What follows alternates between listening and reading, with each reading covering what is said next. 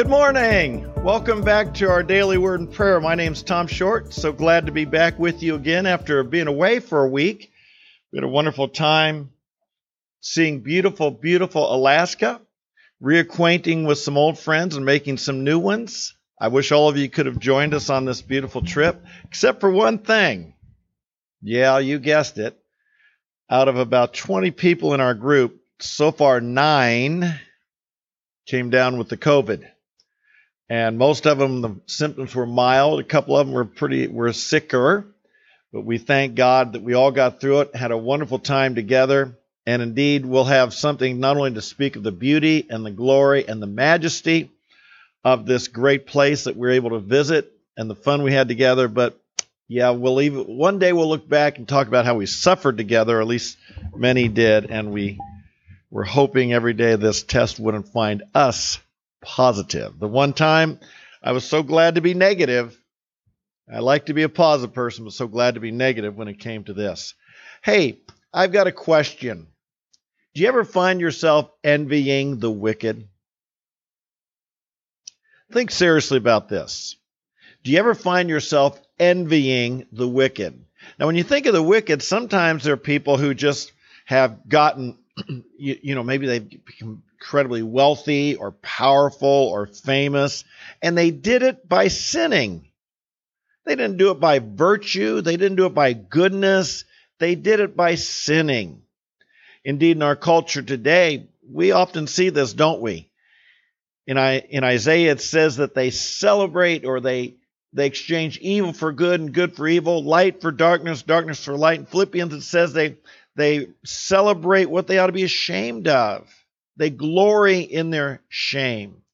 And sometimes, how do we respond to that? Well, you know, the, the writer of the Psalms Psalm 73, one of my favorite Psalms, he put it this way Surely God is good to Israel, to those who are pure in heart. But as for me, my feet came close to stumbling.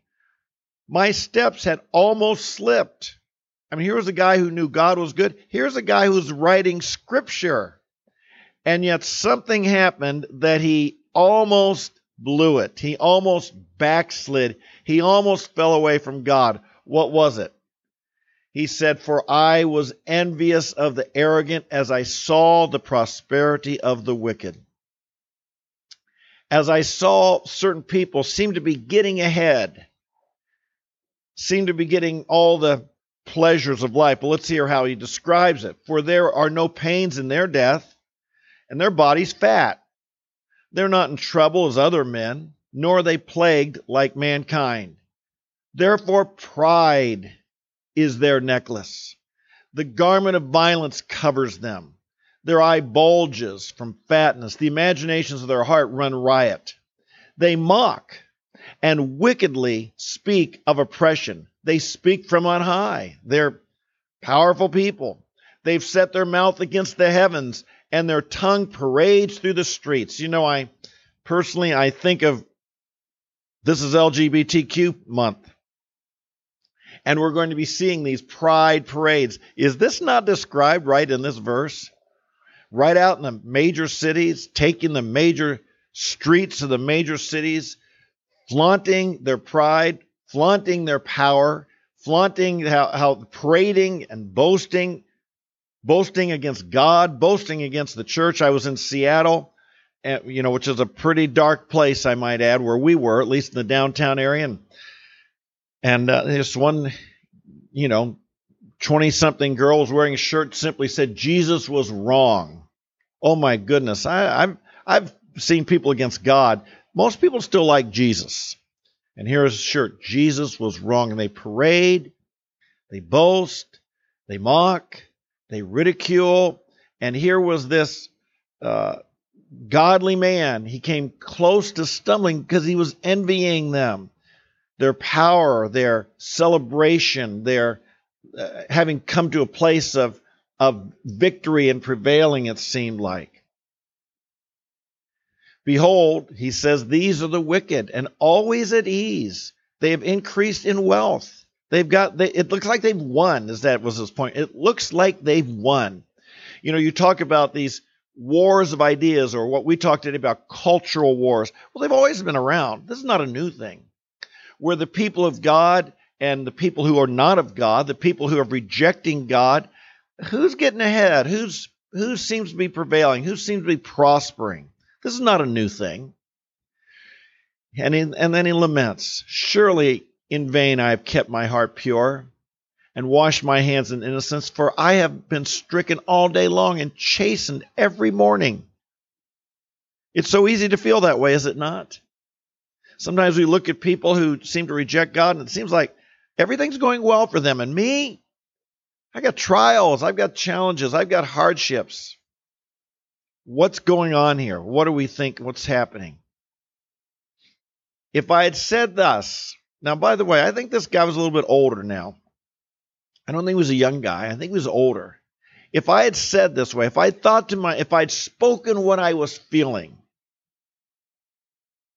about the prosperity of the wicked and, and that I kept his soul pure in vain, if I had said this, behold, I would have betrayed the generation of your children.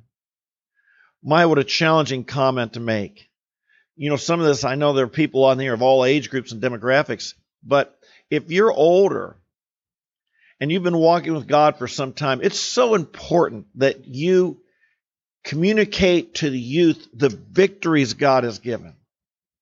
It's so important that you don't speak things like, uh, you know, oh, woe is me, or I wish I hadn't followed Christ, or it's tough being a Christian. He said if he would have spoken this way, he would have betrayed the generation of God's children. He would have he would have made it harder. He would have he would have spoken words that would have made them not want to follow Christ. When I pondered to understand this, it was troublesome in my sight until I came into the sanctuary of God. Then I perceived their end. This, my friends, is what we must always think. If you're ever tempted to uh, uh, envy the wicked, if you're ever tempted to think they've got it good and I don't, what must you do? You must come to the sanctuary of God.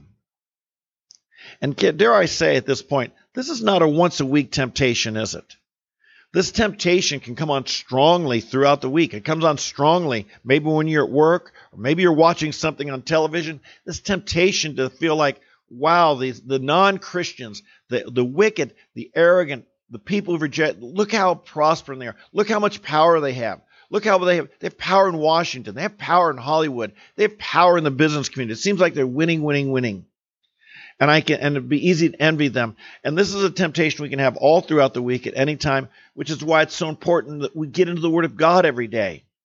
And we get the right perspective, because this is what the writer says here. It was troublesome in my sight. I was bothered. Surely I've kept myself pure in vain. Surely it was, uh, surely what I've done, it wasn't worth it. Until, he says, I came to the sanctuary of God. Until I got into the, until I saw things from God's perspective, the true perspective, the right perspective, the eternal perspective, the one that ultimately counts. Then he says, I perceived their end. Goes on to talk about how God has set them in slippery places. Indeed, they will fall. Indeed, there will be a day of judgment. Indeed, the race is not over. We say often here on the Daily Word and Prayer how important it is to get into the Word every day. Why? Because we plan to win the race. Sometimes you're behind during the race. Sometimes you're pacing yourself. Sometimes, sometimes it seems like uh, someone who would have a different way of living, a different plan of life, a different pursuit of life. It seems like they're winning. Well, they might be in the short run, but it doesn't matter in the short run. What matters is who's winning in the end. Every game, that's the way it is. And in life, you want to be a winner in the end when it really counts. What is that end? When we stand before God, the eternal one. Indeed, all that the world has to offer is passing away. It's temporal. It's passing away. For us, well, what does he say here? What's his good? Let's check it out. For behold, those who are far from you will perish. You have destroyed those who are unfaithful to you. But as for me, the nearness of my God is my good. I have made the Lord God my refuge, that I may tell of all your works. Never forget, my friend, the end. God has made their path a slippery path. God will bring every act to judgment. God will bring what the wicked do to judgment. When they stand before Him, they won't be parading through the streets. They won't be lifting their voice in, in, in protest. They won't be declaring their own goodness and rightness. Rather, they'll tremble before the Almighty. For us, the nearness of our God is our good. We don't put God out of our memory. Many others do. They want to forget God. With us, God is right smack dab in the center.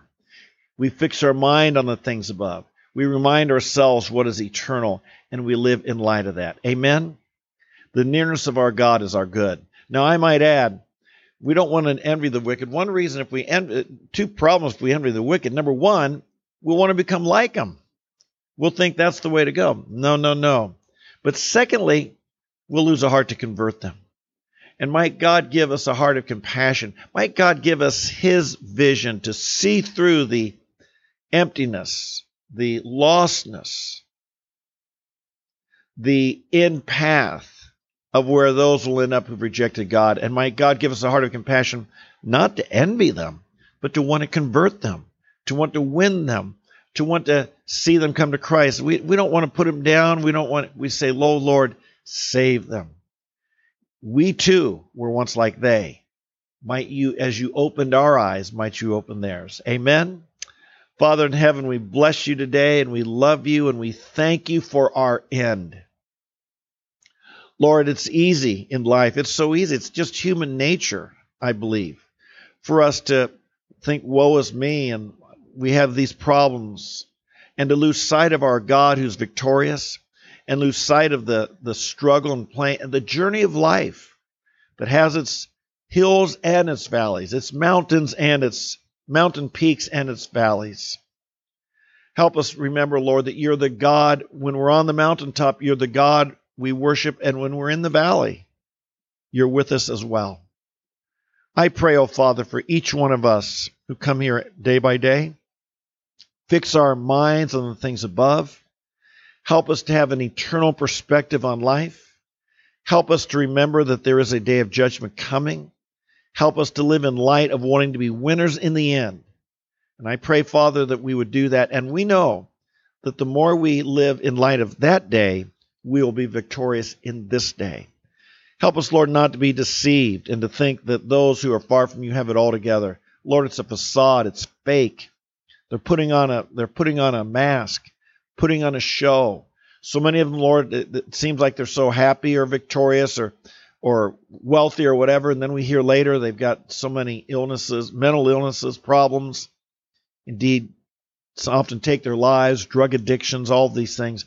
Help us not to be deceived by the, the front people put on. Help us to walk like Jesus, the one true, authentic person. Help us to be like him, we pray. We give you this day to walk with you and to be with you and to be your children, to follow Jesus Christ, our Lord and our Savior, and to walk in the victory that he gives that is an eternal victory. We bless you and we love you. In Jesus' name we pray. Amen, amen, and amen. Boy, it's good to be back with you today.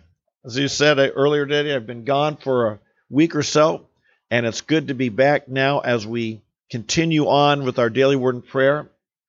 We're here every day. I come here every day. We were gone last week, but we're here every day because we don't want to be once a week, once a month, or even when I feel like Christians. We want to be daily Christians, people every day. And we believe it's so important to be in the Word of God every day.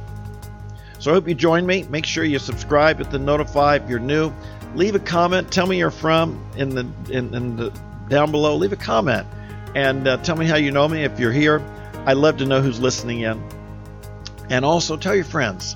Let's grow this channel. It's one thing as I was gone this week, I was just praying, God, might you in, increase the influence that we're having here because we believe that this is from God and what our nation needs and what people need and our families need, our schools need, our country needs, indeed, our churches need. We need God more and more and more. And we get it from His Word. That's what we bring here every day the Word and prayer. So God bless you.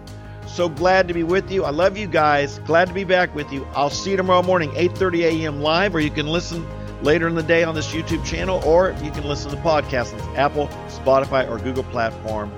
Until we meet tomorrow, might the Lord bless you, keep you, fill you with strength, peace, glory, joy. Remember, you've got something the world can't give, and the world can't take it away. Amen. God bless you. We'll see you tomorrow. Bye bye.